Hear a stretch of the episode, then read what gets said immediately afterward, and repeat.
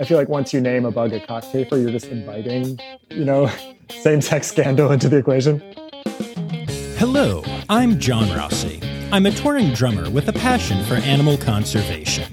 When I'm on the road, I spend as much time as possible visiting zoos, aquariums, and conservation organizations. Now, I want to share those places with you. I'll be talking to keepers, vets, conservationists, anyone who can help me in my mission of connecting my people to animals through their people. Join me on my Rossafari.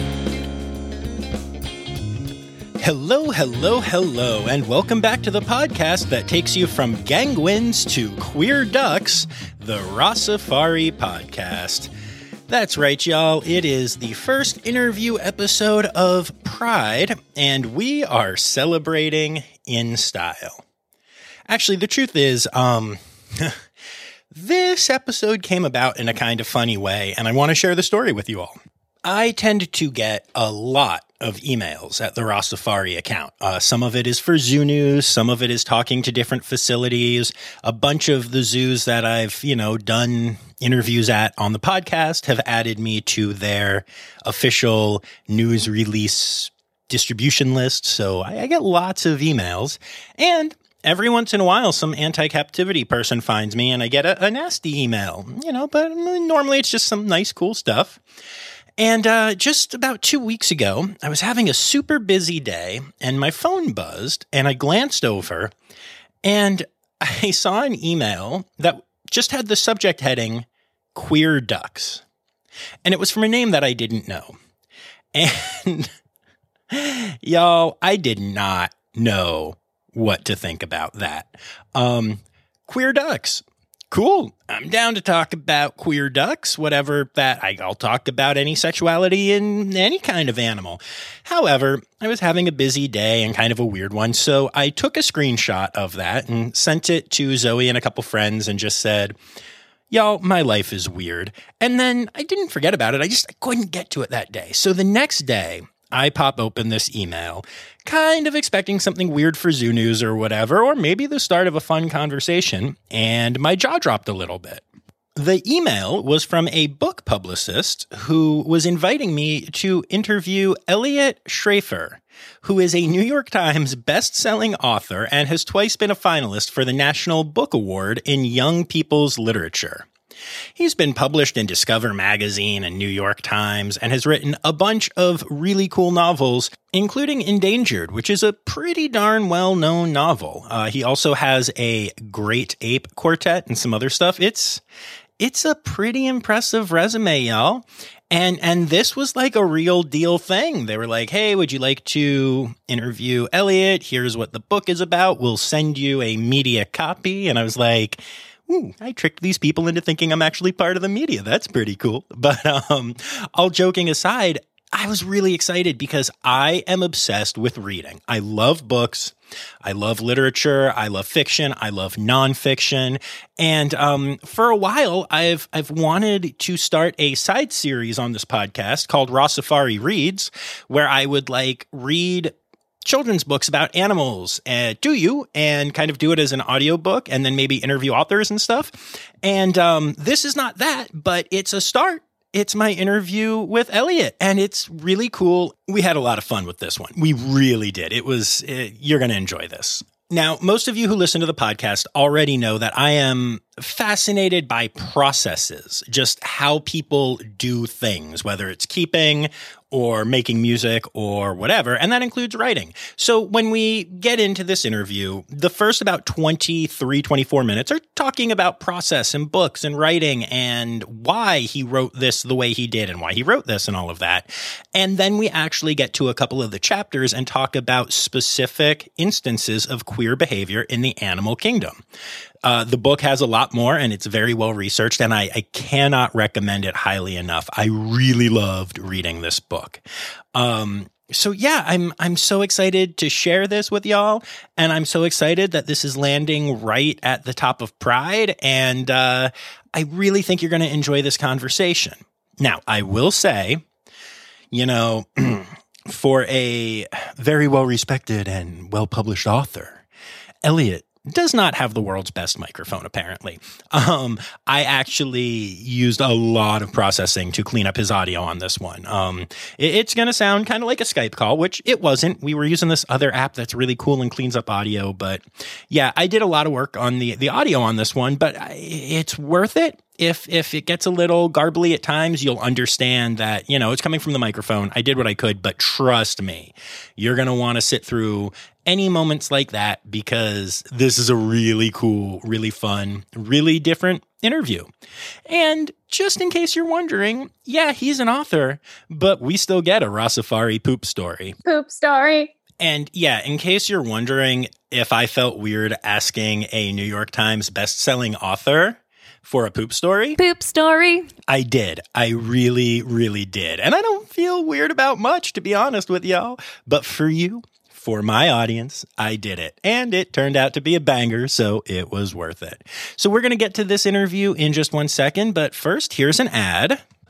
Today's episode is brought to you by Daydreamers Studios. Do you have stories and expertise to share with the world? Have you ever thought about starting your own podcasts? There's no better time to start than now with the help of a trusted production partner. Daydreamer Studios is a full service production company that takes all the stress off your plate. You can focus on creating engaging content while they focus on recording, editing, audio engineering, hosting, and publishing on 22 platforms. Log into the advanced remote system with one click, and the Daydreamer team will be on the other end, ready for you to record everything you have to say. Owned and operated by Daydreamer Network, Daydreamer Studios continues on the company's mission to empower storytellers of all kinds by making podcasting accessible to all. For more information and current promotions, visit daydreamernetwork.com slash studios. All right. So, uh, yeah, make sure that you're following along on Instagram at Rossafari, Facebook and Twitter at Rossafari as well. Um, and uh, hit subscribe if you're listening to this for the first time, or if you're listening for not the first time and still haven't done it. And with all of that said, I am really excited to bring you my interview with an author. This is so cool. Here comes my interview with Eliot Schrefer the author of Queer Ducks and Other Animals.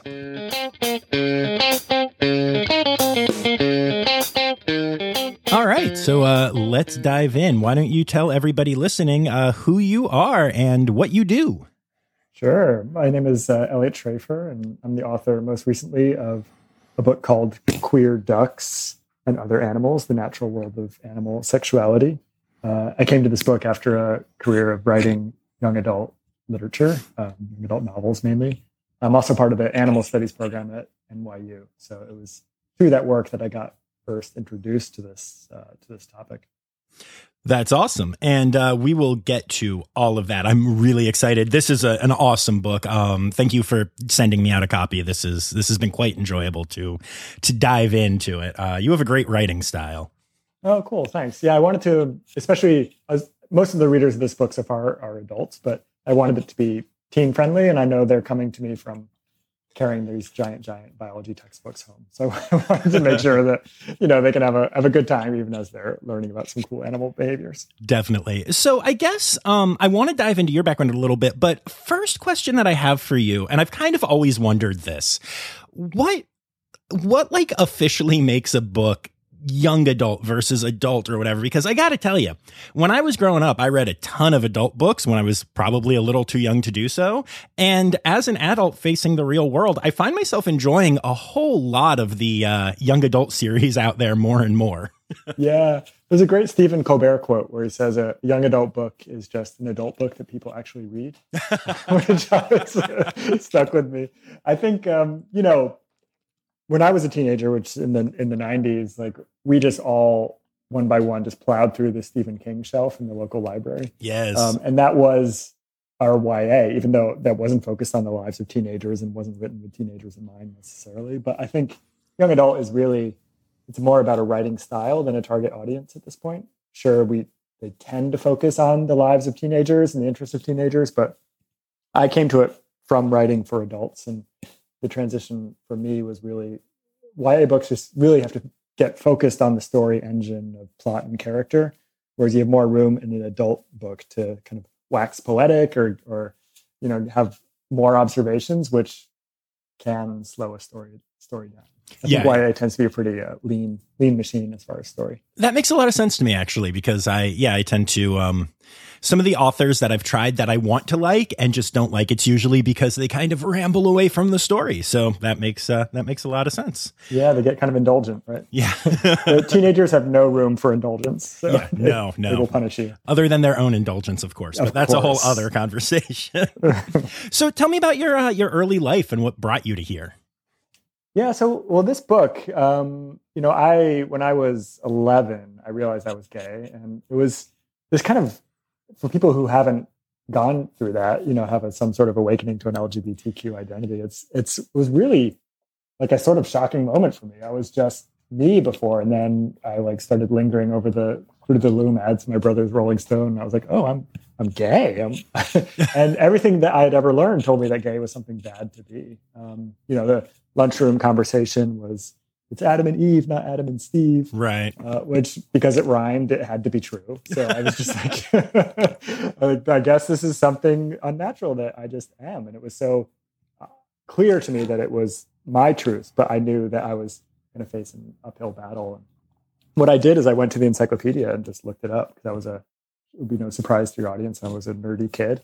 and, um, I looked it up in the in the Encyclopedia Britannica, and it just said, you know, homosexuality is this cultural thing that happens to humans. It's caused from too much attachment to your mom or your dad, or maybe too little. Like people were disagreeing, but it certainly wasn't no mention of it existing in nature. And I, you know, I I lived in a purple state. I had accepting parents. I I came out and I was I was fine. I just had a few years of struggle in, in between, but now as a student of animal studies coming into this wealth of research that's happened over the last 20 years into same-sex sexual behavior in animals I realized like I didn't, I could have cut out a long and, and difficult stage of that journey. Like if I had known the information that is now available within the scientific literature, it would have it would have changed my relationship to myself and my beliefs about my unnaturalness, which I took for granted, and it's actually increasingly being shown to be untrue. Animals have this huge diversity in the ways that they have sex and the ways they express their own sexual identities and sometimes live outside of sexual binaries. Absolutely. And uh, yeah, no, I, you know, it's interesting. Um, I am, I am male, white, straight, cis. I'm, I'm all of the, the things that, you know, like you said, growing up, you were quote supposed to be, you know, um, but uh, as I've gotten older, um, you know, I've experienced a couple of things, including um, I have vitiligo, and that is a, a skin condition where my skin, some of my skin loses pigmentation, and um, it was the same thing where I kind of, when it first started developing, I was like, oh gosh, I'm I'm a freak, and who would want to look at somebody like that? But then um, you know it started with me with doing some research just even on like instagram and stuff that there are like models that have that that are considered beautiful. But it was the same thing where when i started finding out about different animal markings and how there are different you know pigmentation disorders if you want to call it that or just variations uh, in animals that i started to feel really comfortable in my own skin and it literally it's a thing on my skin you know? And um it, it, was fascinating to me as i was going through your book and you were talking about that connection being like oh yeah i don't have the the lgbtq plus connection with that but at the same time i know exactly what you mean.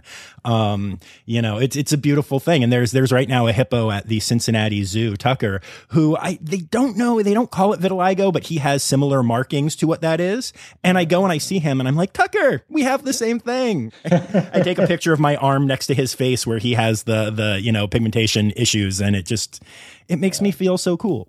Yeah, it's funny because before I just before puberty hit and I realized I was gay, like I was sort of in the makings of being just a little jerk, you know, like a little tyrant about like just sort of looking at like protecting my own power and just being being mean. Um, and I think once you flip over and you are something that is outside of the mainstream or that people target for bullying, like you actually develop empathy towards other people who are in similar positions, whether it's because of being LGBTQIA, having a medical condition, or because of race, that you know you you start to realize what it's like to be thwarted opposed.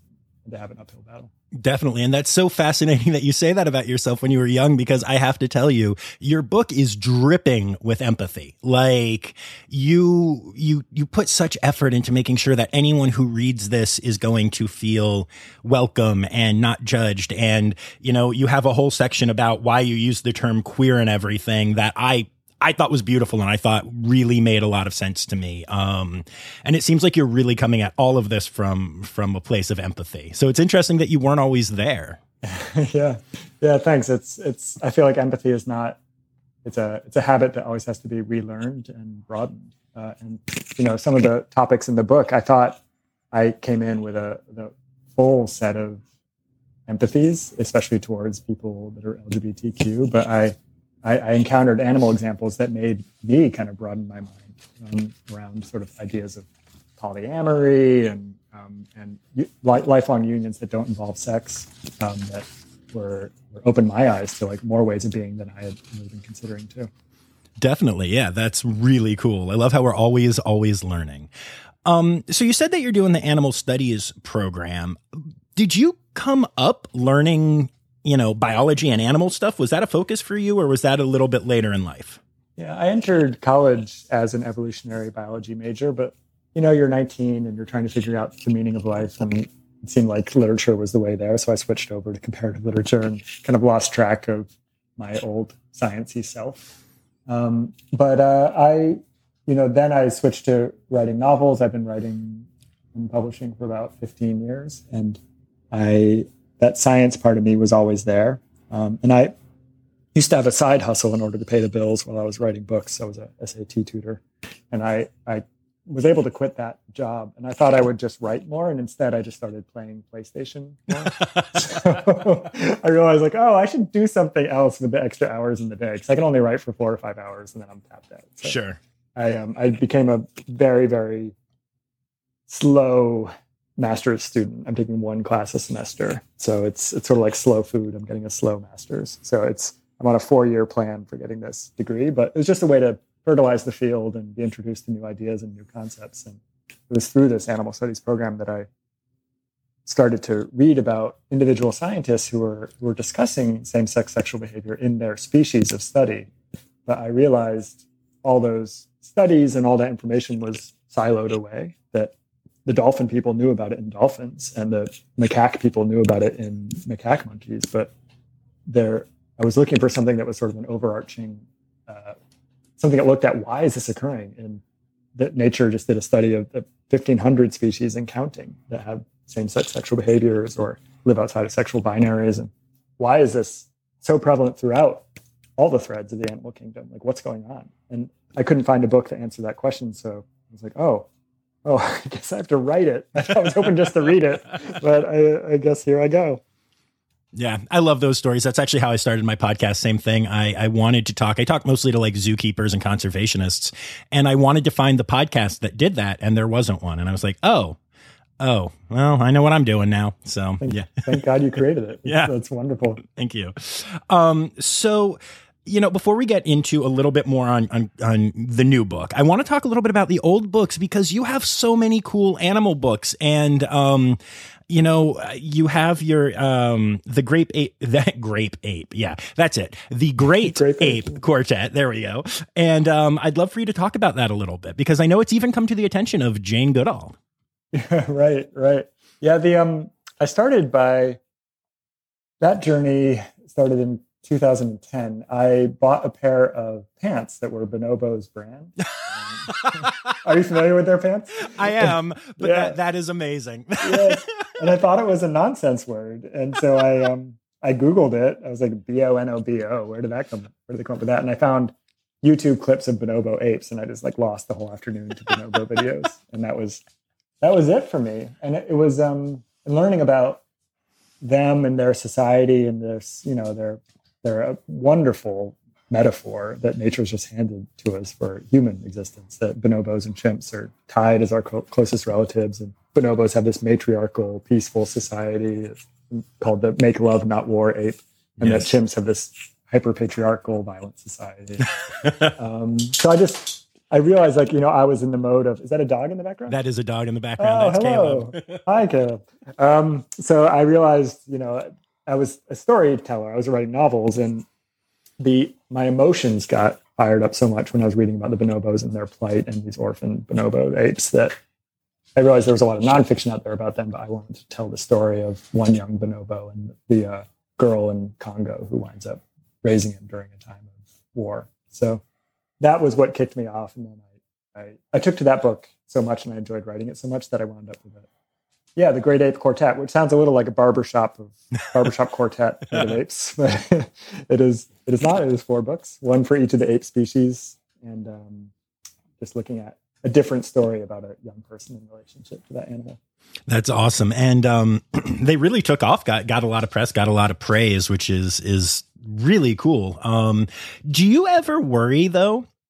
As you're writing fictional books about animals um as like in terms of just making sure that you get the biology right and making sure that your messaging is is good because i'm assuming that at least part of your goal with this is to you know encourage people to learn about and fall in love with the animals. Yeah. Well and i'm lucky in that i don't have you know i don't have a tenure track position in the sciences in which peer review and the, all the standards that scientists have to hold themselves to also include a high expectation of anthropodenial, as, as Frans de Waal called it, like the opposite of anthropomorphism. Right. Like to, to be as rigorous as possible around your animal subjects, which seems like that's how to make sure we're having good science, but it's actually the way it's borne out is it has prevented science from from really thinking in emotional terms around animals. Um, Konrad Lorenz, the Nobel Prize winning ornithologist, has a wonderful passage in his, in his one of his books where he talks about a observing a goose who has lost its partner, and the goose's wings droop, it loses interest in food, its musculature goes limp, it has weeks of just sort of lolling about the nest and not taking uh, taking any interest in its normal activities. And he says he can write all those things, but he cannot say the goose is grieving. Like that is grieving is a sacred emotion that we attach to humans, and it's bad science to say a goose is grieving. And he just points out what that limits in our ability to empathize and the amount of care that we can give to animals. And for me, you know, as a fiction writer, I don't have to worry about someone firing me for for anthropomorphism. right um, but at the same side, at the same time, I don't want to treat animals like cuddly stuffed animals that just behave the way we expect them to. So with those books, I, I because they were they were not for young readers, they were for teen readers and up. I you know I went to a bonobo sanctuary in Congo and I observed them, and they have a lot of you know they have a reputation as, of being this make love not war ape, but they could also be plenty aggressive. I've got a bonobo bite that left a scar. oh Like they're- wow yeah, they're like um, they're rapscallions, and they are they're not you know just little care bears. So um, I was always I was always keeping my eye out for bonobo behaviors that complicated our view of them instead of just reinforce this this one story we have of them as this this peaceful beautiful creature. Yeah, wow, that's oh, that's so cool. You got a bonobo bite. That's it's it's always the scars that are the most fun. I think I have a red panda scar, so and I brag No about it a lot. So yeah, wow, that's impressive. Yeah. It was funny when the bonobo bit me, I got in this sanctuary in Congo, I got one bar of signal in one spot. So I actually called my, my doctor in the US and I said, I, I got bitten by an endangered ape in Congo. What should I do? And he said, um, Can I put you on hold? and then he came back and he's like, Just wash it out with soap and water. That's all I got for you. I was like, Oh my gosh. So amazing. that's what I did. Yeah, I was I was recently beaten by or beaten. I was recently bitten by a uh, ringtail lemur, and um, shortly thereafter, in a part of my body that was not bitten, I got a pretty serious infection. Ended up in the hospital, and I kept debating whether or not I needed to tell the doctors that I had also been bitten by a lemur. And I was like, I'm just I'm not going to touch this. Hope, hopefully, they figure it out on their own, and because I didn't want to get the lemur in trouble. you know how when you're talking to a doctor, they're typing away the whole time, like adding to your file. I Yes. can just imagine like you're saying that ringtail lemur, and he like pauses and typing. He says, "I'm sorry, one more time." yeah, I was just like, I was like, you know what? If this, if I go from a lemur bite, I'm okay with it. I don't want anyone getting in trouble, and this is weird. So, yes, it might be a very John Rossi way to go. absolutely. So, um, awesome. Let's let's dive into queer ducks a little bit. I am I really, like I said, I love this book. I can't say enough about it. Um, and you know, I mentioned earlier that you said something about the the term specifically using the term queer. Um, and I've had you know conversations on here with penguin keepers talking about their their penguins and and um, we we talked about gangwins and such, which is always fun. Um, but why did you go with the term queer specifically? Yeah, well, I think you know the spoiler version is that you know bisexuality is a much more useful term in animals than gay or lesbian just because for the most part there are some exceptions but for the most part non-human animals are not living absolute 100% gay or lesbian lives. Um, there's also the science is increasingly showing it's really unusual for them to live 100% heterosexual lives that they're, they're somewhere in the middle and they're open to sexual expressions with with both uh, genders. And queer is one of those words that you know has has ancient roots and applies to LGBTQ people and was used pejoratively for a long time. But in the 90s, there was a movement to reclaim that word and, and to own it. And it's just broad enough, I think, that it can include a whole host of sexual identities and sexual behaviors in animals. That so it was a it was a more useful term to me than gay or lesbian, which carries a host of connotations that don't really apply to animals. That makes a lot of sense. And you know, you already touched on um, anthropomorphism and and the the kind of pros and cons of it. Um, but you know, I, I kind of wonder um, for for people listening here because you definitely touch on this in the book, but um, all of these terms that we use, and there's the the LGBTQ alphabet, as some people call it, because the the the phrase keeps getting longer to include more things. And like yay inclusivity. I'm all about that. Um but from the research and what you've looked into here do animals think of themselves in in that way? Are there you know um are there different animals that are looking oh my goodness i didn't i wow they've partnered up with a girl now. I did i didn't know that they were were lesbians or or or is that just humans being humans and trying to define everything Right. Yeah, there's a lot of anim- animal behaviorists that resist the idea of orientation entirely around animals because to have an orientation towards one or both sexes implies that you see sex as a category, which very well might be a human construction that, that our brains have gotten used to, but that animals don't categorize other conspecifics in the same way. So I, I, do wonder about orientation as a concept and what the animal's eye view of it would be.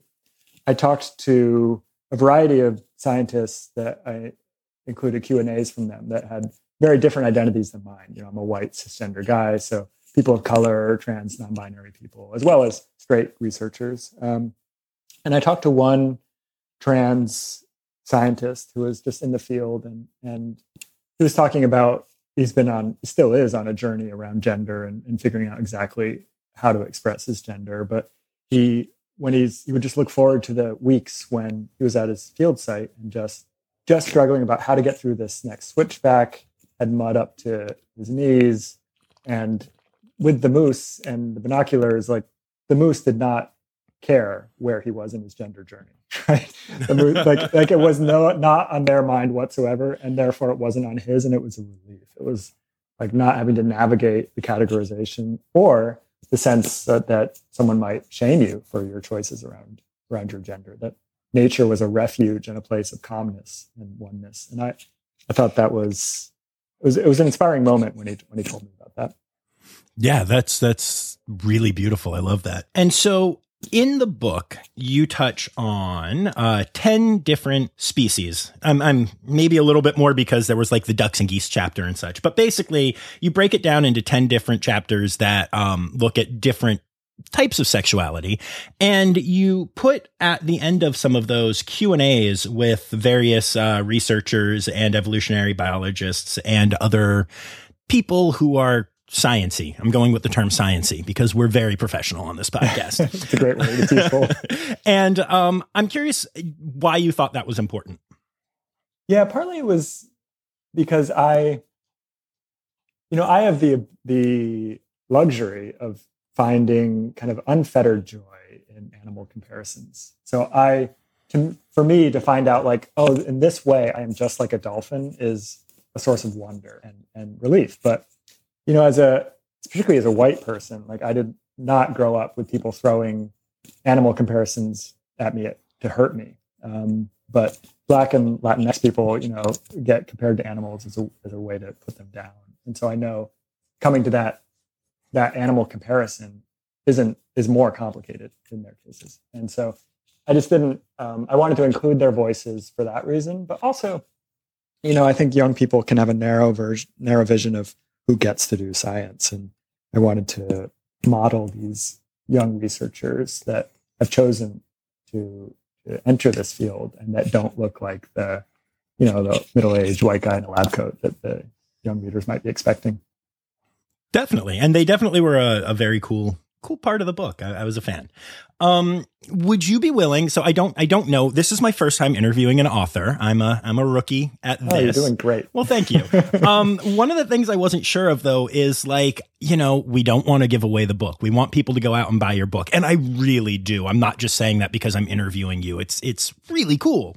Um, but are you willing to talk about maybe I don't know one or two of the the animals and give us just a, a small version of of helping people understand what they'll find in the book by talking about some of those? Yeah, I'd love to. When I love um, talking to you about this book because it's when it's a work of fiction that I'm talking to someone about. Like you can spoil it, but it's not like there's a plot to give away here. So I think there'll be plenty that I'm glossing over. So let's yeah, let's dive in and, and get as deep as you like. Okay, um, cool. I love it. Thank you so much.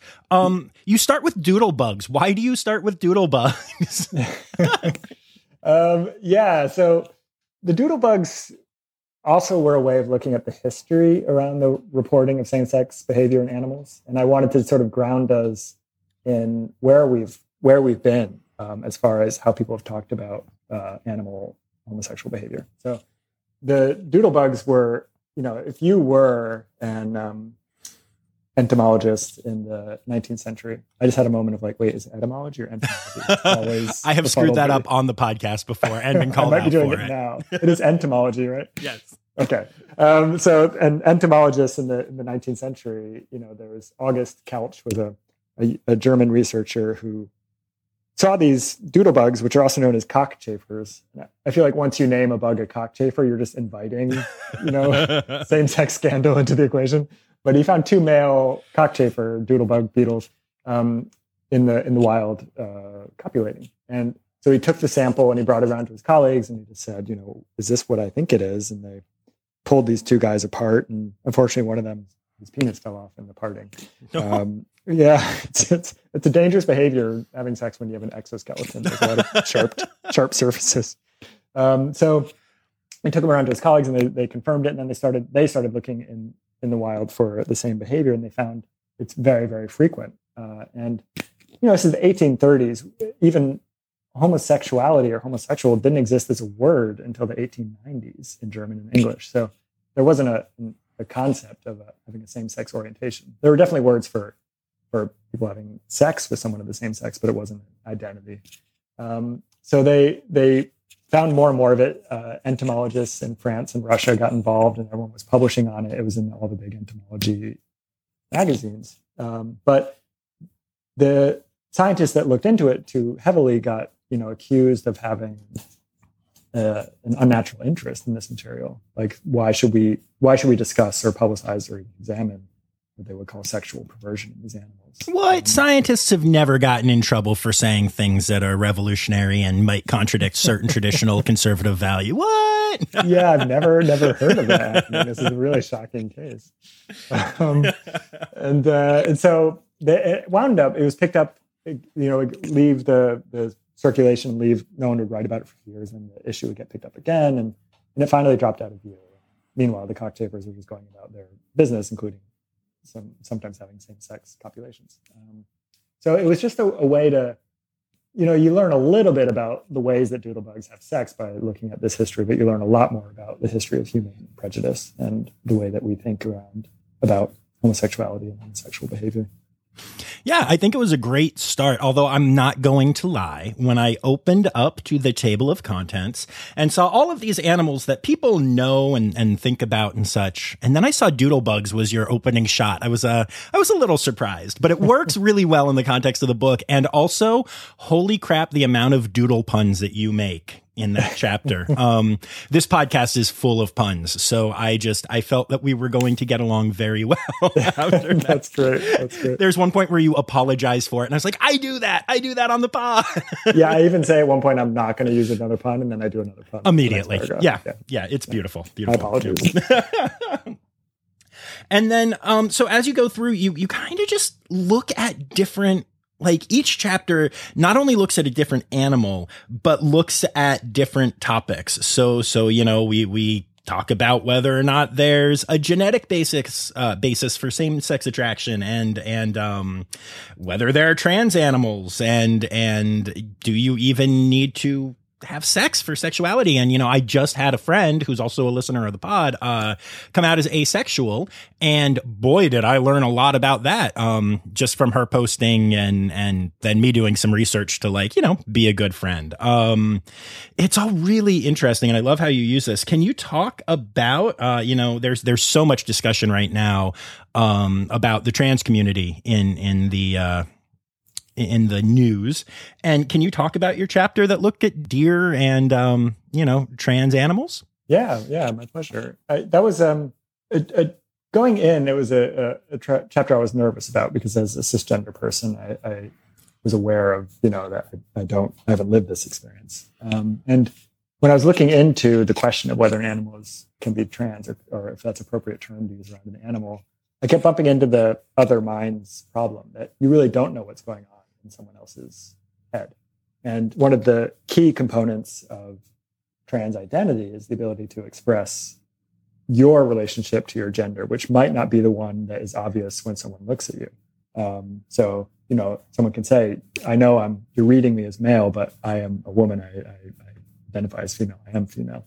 Um, an animal doesn't, can't tell us, right? So we don't have that. They might have that internal experience of their own sex, um, but they, they can't tell us. So I kind of just like put to one side the question of transness because it's sort of we can't solve it. But intersexuality is a way in which animals live outside of sexual binaries, and it is very common in the animal world, um, from whales uh, through primates. And but the white-tailed deer have one of the highest percentages of intersexuality. So, 13% of white-tailed deer are what's known as velvet horns, uh, and they have um, male and female genitalia, and they grow antlers like young cisgender male deer do. Um, and they grow antlers, and they're covered in velvet. And then a, a year in, the other males break their velvet. They have the antlers that we are familiar with, um, but these velvet horns keep the velvet. They don't break out of the velvet, and their body shape is closer to a doe. So they're living between these these two sexes, and they don't join the bachelor herds or the female herds, um, and they are. If there's only one, it's just ostracized from the group. It lives on its own. Um, but if there are other velvet horns, they form their own kind of velvet horn societies. These sort of found families that they, have for for each other. And um, if they if they come across an orphan fawn, they they uh, will will adopt it. They will raise that fawn. It becomes part of the group too.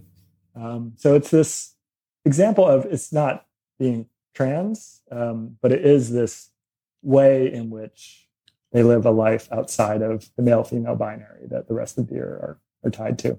One of my favorite sub elements of the, the velvet horn deer story is that they, since they don't compete for mates, they don't fight each other with their antlers. And so they're actually much healthier than the males that live in the bachelor herd. So one researcher said they have um, excellent fat deposits as a way a sign that they're healthy. And I just love that term, this idea of like, oh, you have great fat deposits. Like, nothing I've tried to say to a human since, but it, it definitely stuck in my mind. Yeah, I am not going to drop that one on my fiance, but uh, I'll know, keep keep it in the keep it in the chamber just in case. Mm-hmm. No, that's yeah. That I found that so fascinating, and um, you know, again, it kind of goes back to I, I don't know. I still I I sometimes I think sometimes I worry that by breaking down and, and trying to use such unique terms for everything that we miss the greater picture of just like I don't know. I think we should just accept everyone for who they are. But I also respect that every group of people wants to know that they are in a group and, um, you know, that there are others out there and, and like celebrate who they are. So I, I truly see both sides of it. And if there's one thing I have learned, it's that if I'm not in an active group, I don't need to be worrying about how they are handling themselves or what terms they're using or any. I'm just here to learn and to be an ally.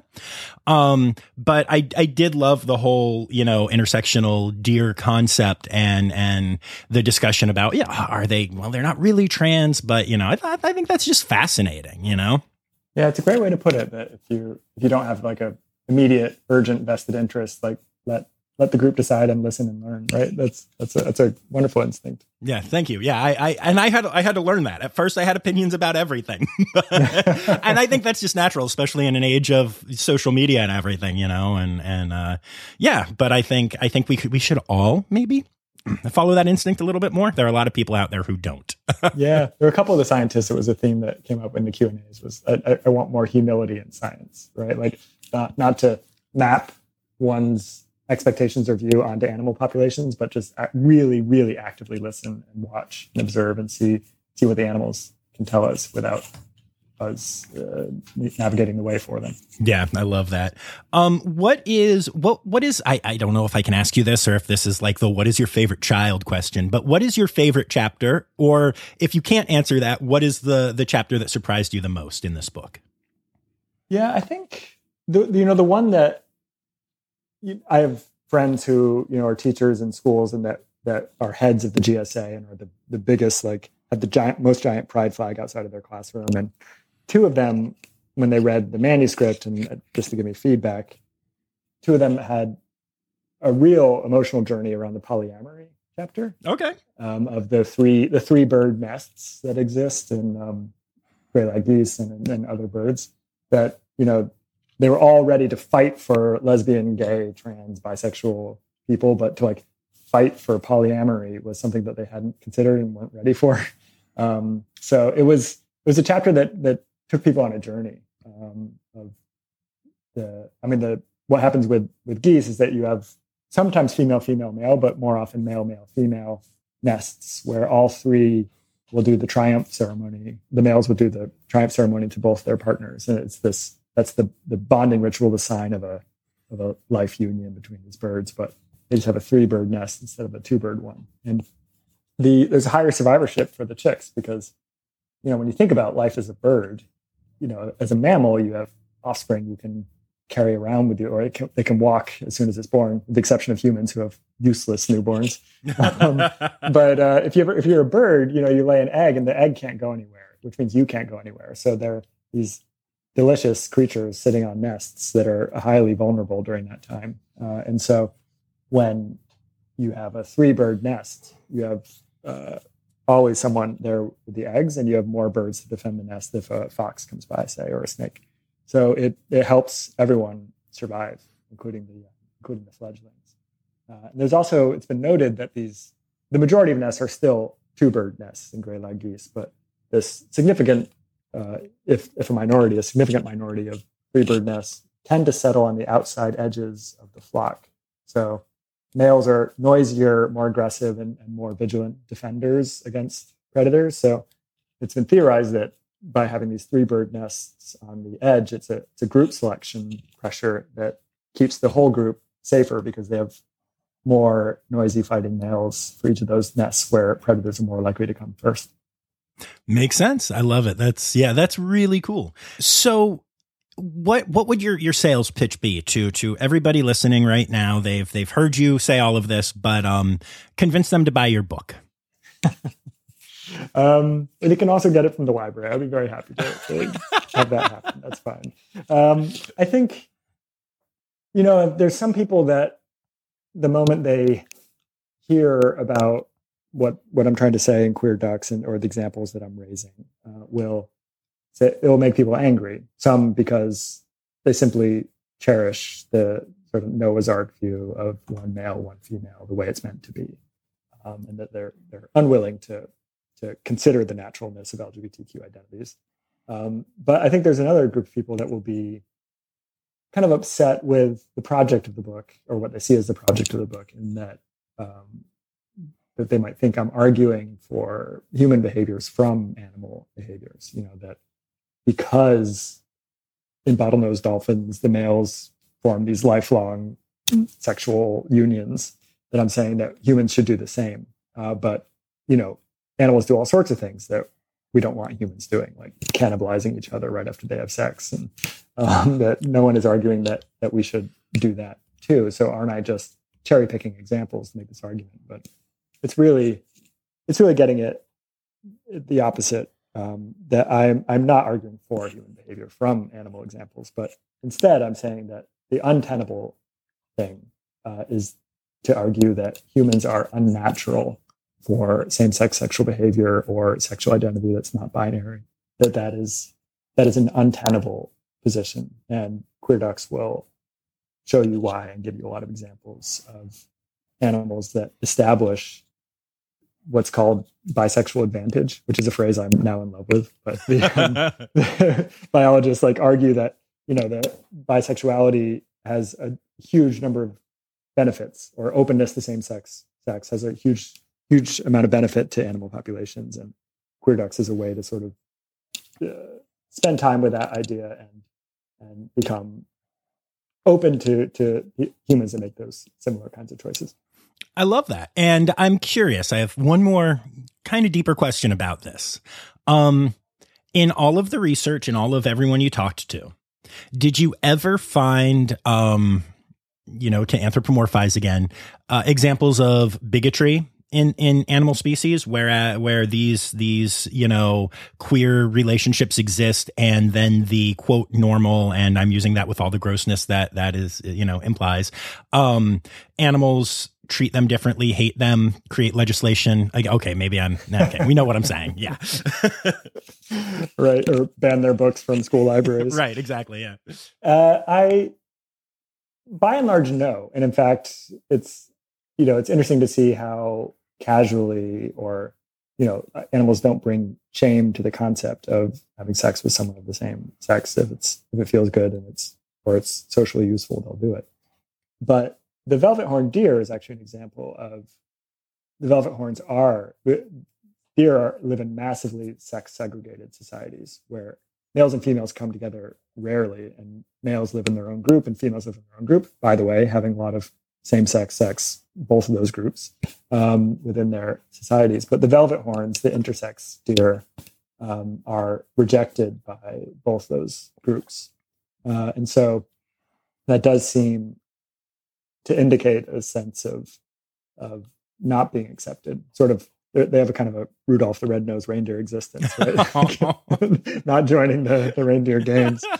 Um, but that's though they do found their own their own found families. It it feels a little like a corollary to the way that you know human LGBTQ people who are cast out of their homes, if they're lucky, will find find a found family that becomes their their main source of family. Yeah, that's really interesting. But it's it's so interesting that that you know that is very rare, if if not you know almost non-existent, I, and and kind of a beautiful thought. Yeah, it's um, a human specialty. Yeah, shame and same other people. Uh, we're so good at it. We're so good at it. Really it really is a shame. Um, awesome. It's time now, don't you know? We've come to the end of the show, but there's one tale left go, you're gonna laugh and say, oh no. It's time for the Rossafari poop story. um, well, I'll, I'll, tell you a story and you let me know if it qualifies. Okay. Um, I was at an orangutan rescue in Sumatra that was basically a quarantine where when orphans were found, they were brought to this quarantine where they lived in isolation cages for a few months to make sure they had no diseases before they were brought back out into the wild. And uh, as I was doing the research, I also was given like small tasks to do by the staff. And um, one of them gave me a, bowl of cut up melon to to give one piece to each of the orangutans in this one zone. So I was giving out melon, and I realized there was five orangutans in this set of cages, and I only had four pieces of melon, and um, so I had to skip the last one. And she made no sign of even acknowledging the fact that she hadn't gotten melon. Like she was just totally calm, which is an orangutan specialty. You never know what's going on. Right. Um, and so I did. Uh, I did a walk around the rest of the sanctuary, and as I was coming back around, I was going to go get more melon so I could feed this final one, and I just heard, and she spat this like giant hawker into my neck. Um, just like waited calmly. It was 20 minutes later, you know, when I came around again. She just waited calmly, gathering phlegm, and spat on me the moment I, I reappeared to punish me for for overlooking her. I love that so much. And that is exactly what I was looking for. That's awesome. great. Well, thank you so much for taking the time to do this. This has been an absolute blast. Well, you have um, a new fan in me. I can't wait to listen to the rest of your podcast, and I really, really appreciate the um, the depth with which you thought about queer ducks and, and these wonderful questions. Awesome. Thank you so much. Take care. Thank you very much. Bye. All right, so there you go. Uh, I hope that was interesting to you, and I hope it makes you want to check out the book. Queer Ducks can be found anywhere that you find books. Uh, hit up a local bookseller if possible and ask for it, or, you know, libraries are always a good place, or I guess, you know, Amazon or whatever, if that's what you have to do. Um, trust me, I get it. I'm on the road. I rely on Amazon a lot. You can also check Eliot out on Instagram at Schrefer, which is S C H R E F E R. And, uh, you know, he has a whole author page on the Facebooks and all of that kind of stuff too. Lots of places that you can find Eliot and his work. I'm actually really excited to check out some of his other books, and I cannot wait until Miles is a little bit older and I can introduce him to some of this stuff. It's, uh, it's going to be cool. This is going to be a lot of fun.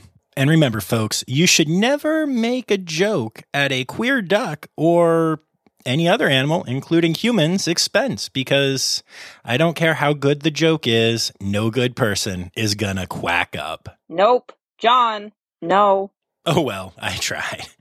Anyway, I'd like to say thanks to my Red Panda level patron, Laura Shank. And uh, remember, y'all, the word credits backwards is Steiderk. The Rossafari podcast is produced, hosted, and engineered by John Rossi. Editing and fact checking by John and Dr. Zoe Vesley Gross. Our theme song is Sevens by Nathan Burke, performed by Nathan and John. Interrupting John theme and additional voices by Taylor Isaac Gray. You can reach John directly on Instagram and Facebook at Rossafari or by email at rossafaripod at gmail.com. Rossafari is part of the Daydreamer Media Network. Now, stop listening to me and go visit a zoo.